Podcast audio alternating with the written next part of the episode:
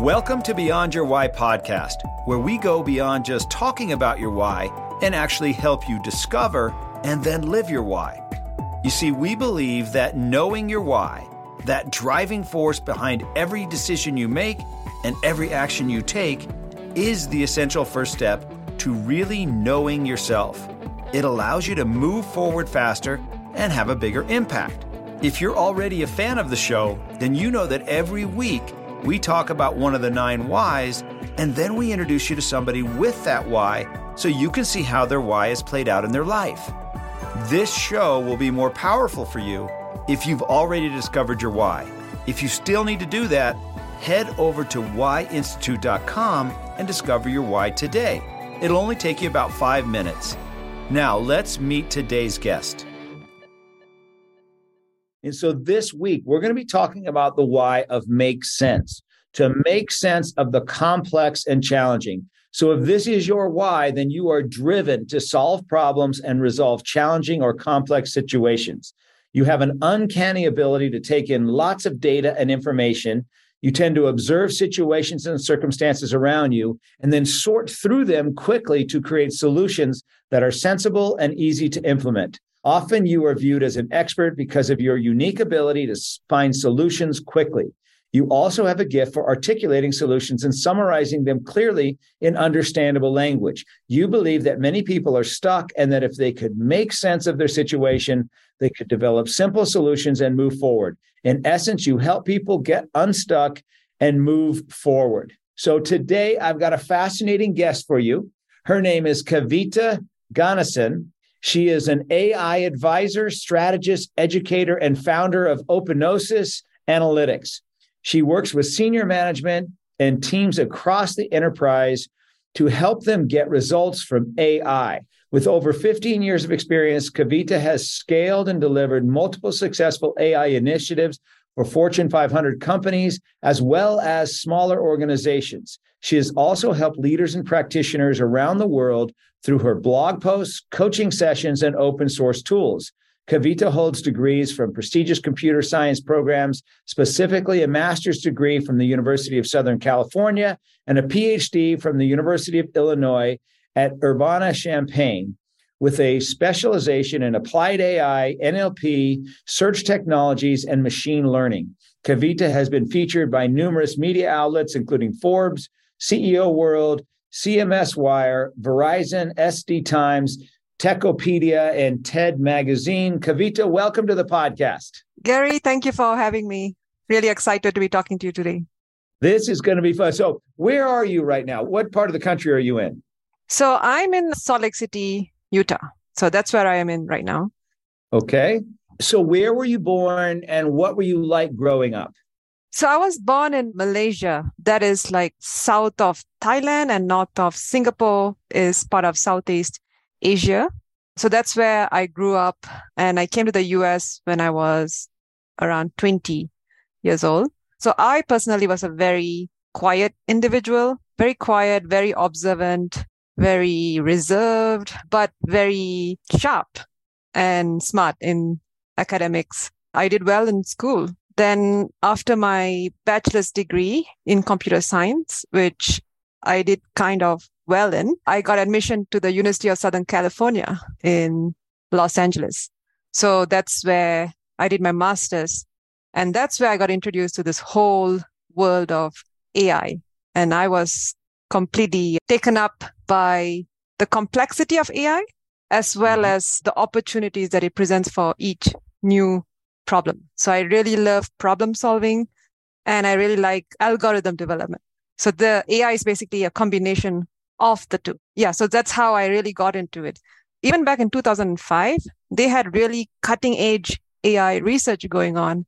And this was long before AI became a really mainstream topic that it is today. So at that time, there were no jobs in AI. So I went and worked at eBay as a software engineer, but I was still very intrigued by AI. So I was still attending conferences related to AI.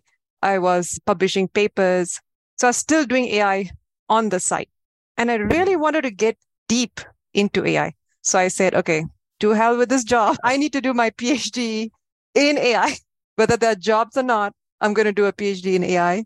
And at that time, I was ready to become either a research scientist, because that's where people with AI background go, or become an academic professor. So I wanted to be the research scientist so I could stay within industry jobs. So I had a blast, and people would think I'm crazy leaving a high paying job and becoming a student, graduate student, earning only like 1,800 a month. but to me, I was like, it's okay. I'm okay with that for a while. Mm-hmm. Yeah. Couple things then. Let's yeah. go back a little bit. So in high school, you were quiet, but really interested in problem solving, really interested in learning. Really interested in learning as a good student, basically. Yeah and then off to so for those that are listening kavita's why is to make sense of the complex and challenging her how how she does that is by seeking mastery right diving in deep learning all the nuances learning as much as she can and her what ultimately what she brings is a trusted relationship to be that trusted source so let's see how this plays out for her but it's like so your bachelor's degree was where was that in malaysia was in malaysia was in a public university and I was okay. really good in programming. So I did a computer science degree and I excelled at it because it just came very naturally to me.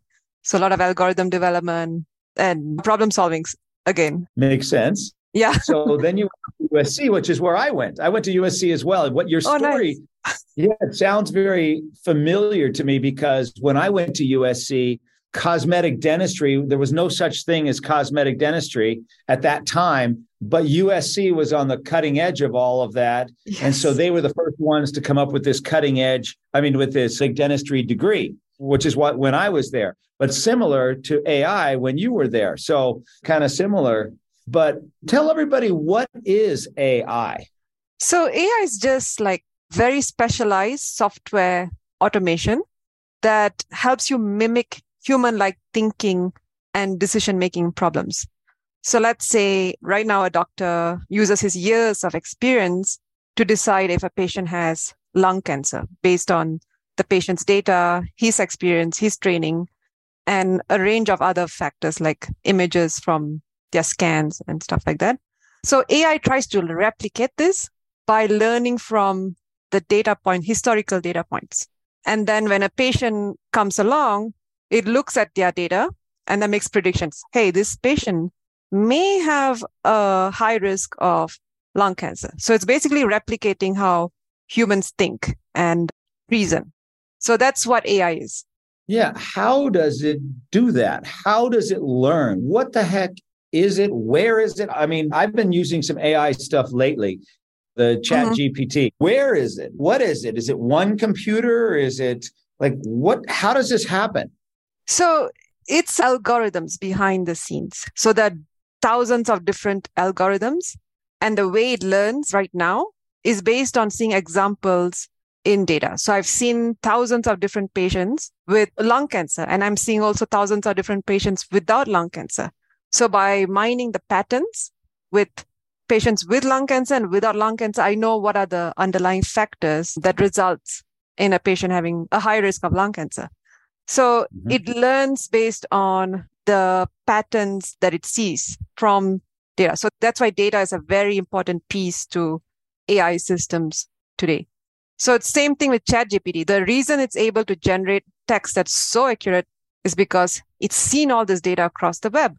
So it's putting together words and concepts that it thinks answers that you are looking for and it's generating that with a certain degree of certainty. So it's not 100% sure what it's generating, but it's like it generates a probability along with the answers.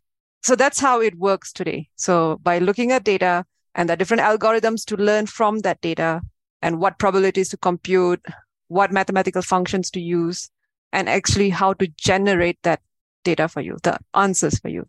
How does a computer learn? So learn is like in statistics, you try to fit a function to data, right? So that's basically what it's trying to do. But this function may not be a linear function. It might be something really complex like it is in our brains. Like we don't know how we arrive at certain answers, but we get to the answer. So that's how it's learning. It's creating this internal complex function that helps it make the predictions. So that's essentially what it's doing. So if I gave it two plus two, equals four, where does it store that? Or how does it keep track of that? Is it just like saying, okay, two plus two equals four? I'm going to stick that over here. In case I ever get asked two plus two again, I'll know where that is and I can just spit out the answer. But it just seems like somebody or something has to be orchestrating it in the background. But is that not true, right? That is true. But the thing that's orchestrating it is the underlying uh, computing unit. So, like mathematical operations is already supported by computers today. So, those basic operations like addition, multiplication. Yeah. So, that's already supported. And then it just uses the memory that the computer has to store the information and retrieve it later on. So, all that is already there. So, what AI brings to the table is more how we use all these numbers in a way that will generate the answers for the end user. So that's where like the function comes in. So AI creates this really complex function using all those numbers that computers can already generate and compute and then cre- spits out the answers for you. Still confusing, and I bet it's still confusing to the people listening. I was a computer science major in college, and I still don't get it. But okay, let's go back to you now. So you got your PhD in AI, and then where did you go from there? So as I was about to graduate 2013, so I was ready to become either a research scientist or an academic research professor. But that's the time that big data science, AI really started to take off in industry. So instead of doing all the research stuff, I went on to solving industry problems. So I worked at different companies like 3M, GitHub. So I basically solved some of AI problems at those companies and as I was doing that, I was also getting requests by other companies on a consulting basis to help them implement AI in their organizations. So that's kind of how I kind of morphed into more being a consultant. And I actually found that a lot more rewarding because I got to learn different domains, different problems, and I got to impact problems that more. So there was less bureaucracy, less hmm. all the politics. I got to just work on the AI side of things. So that really interested me. So in 2020, I said, okay, I'm not going to do employment anymore. I'm going to go full swing into consulting.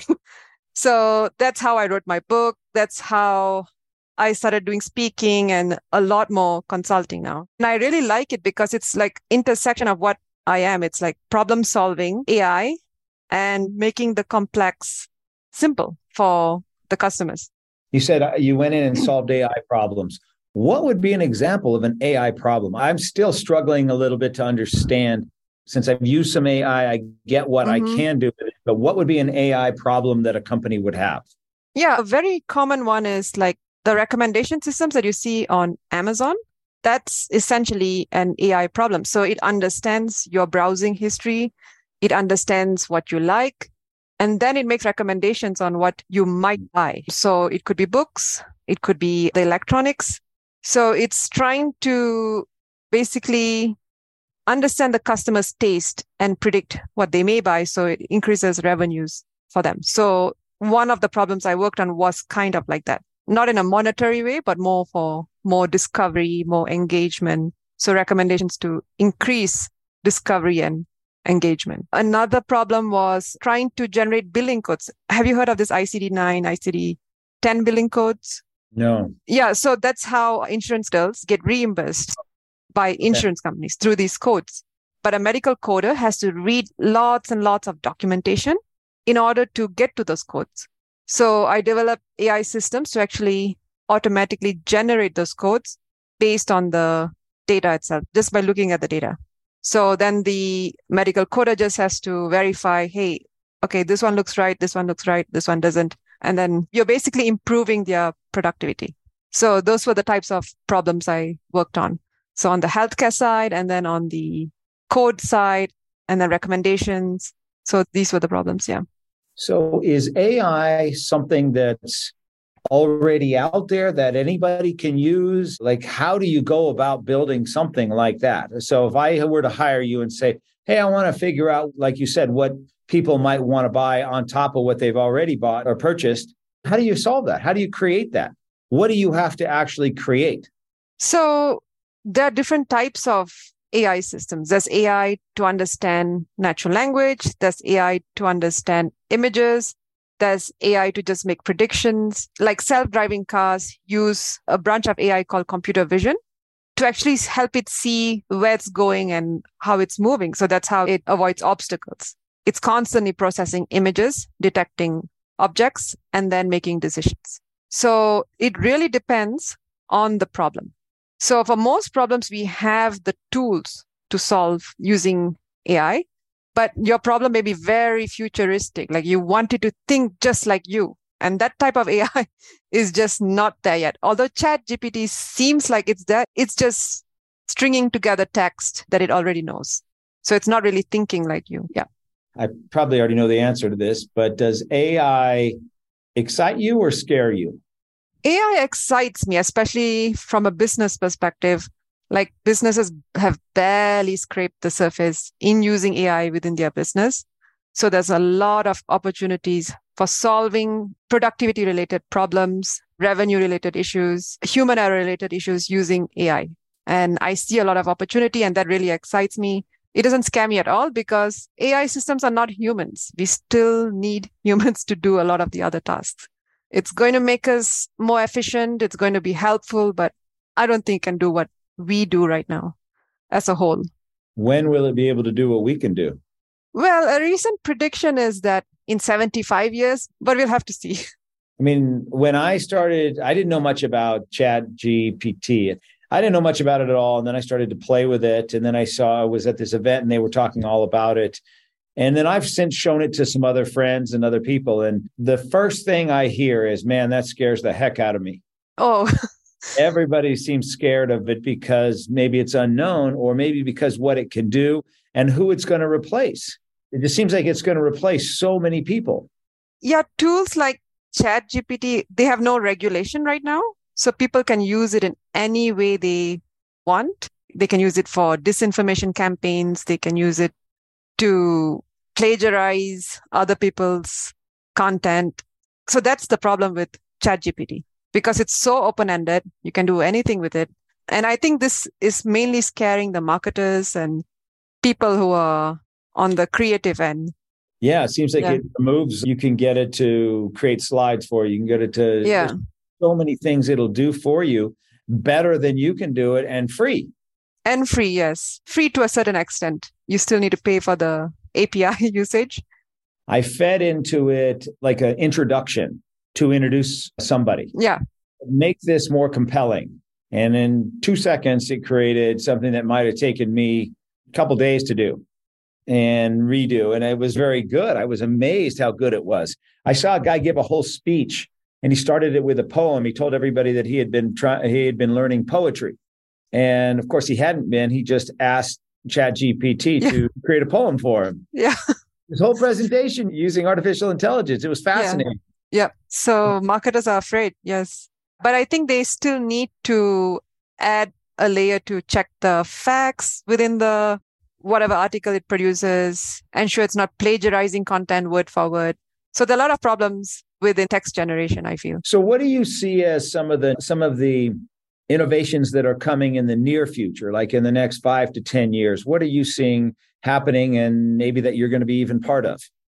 Well, I think there'll be more like prompt based automation where you basically you give some text to specify like in the form of audio you basically say what you want done like a series of steps and the ai actually understands what you want and goes and does it like schedule my newsletter then create a short email that says something and then track the analytics. So that type of automation, I think, is in the horizon or might already be there. But I think that's really going to help us as business owners and entrepreneurs. Yeah, it kind yeah. of feels like the skill involved in being better than your competitors is going to go away because everyone's going to have access to everything at the same level. So how will there won't be like a way to determine who does what better because everyone's going to have the same thing. Is that making any sense? Yes. So you're saying we all have access to the same tools. So now where we're going to stand out is in how we deliver the service or maybe in the knowledge that we have. That completely makes sense. Yeah. And then we'll have yeah. robots in automation that will be delivering everything. So that'll be standardized. So it'll be hard to, maybe that's a good thing. I guess it's a good thing, but it does take the human element out of it. Depends on the type of automation. Like I said, even for marketing campaigns, you still need a human to oversee the ads that it generates, make sure the facts are correct. You still need a fact checker. You still need all those rules. So maybe we will transition from just being writers to actual fact checkers and proofreaders. So just providing the high level guidance to these AI systems. I remember reading an article where somebody said that when the telephone came out, there were so many people predicting the end of humans or the end of communication, the end of this, the doomsday, right? Everything's going to yeah. fall apart.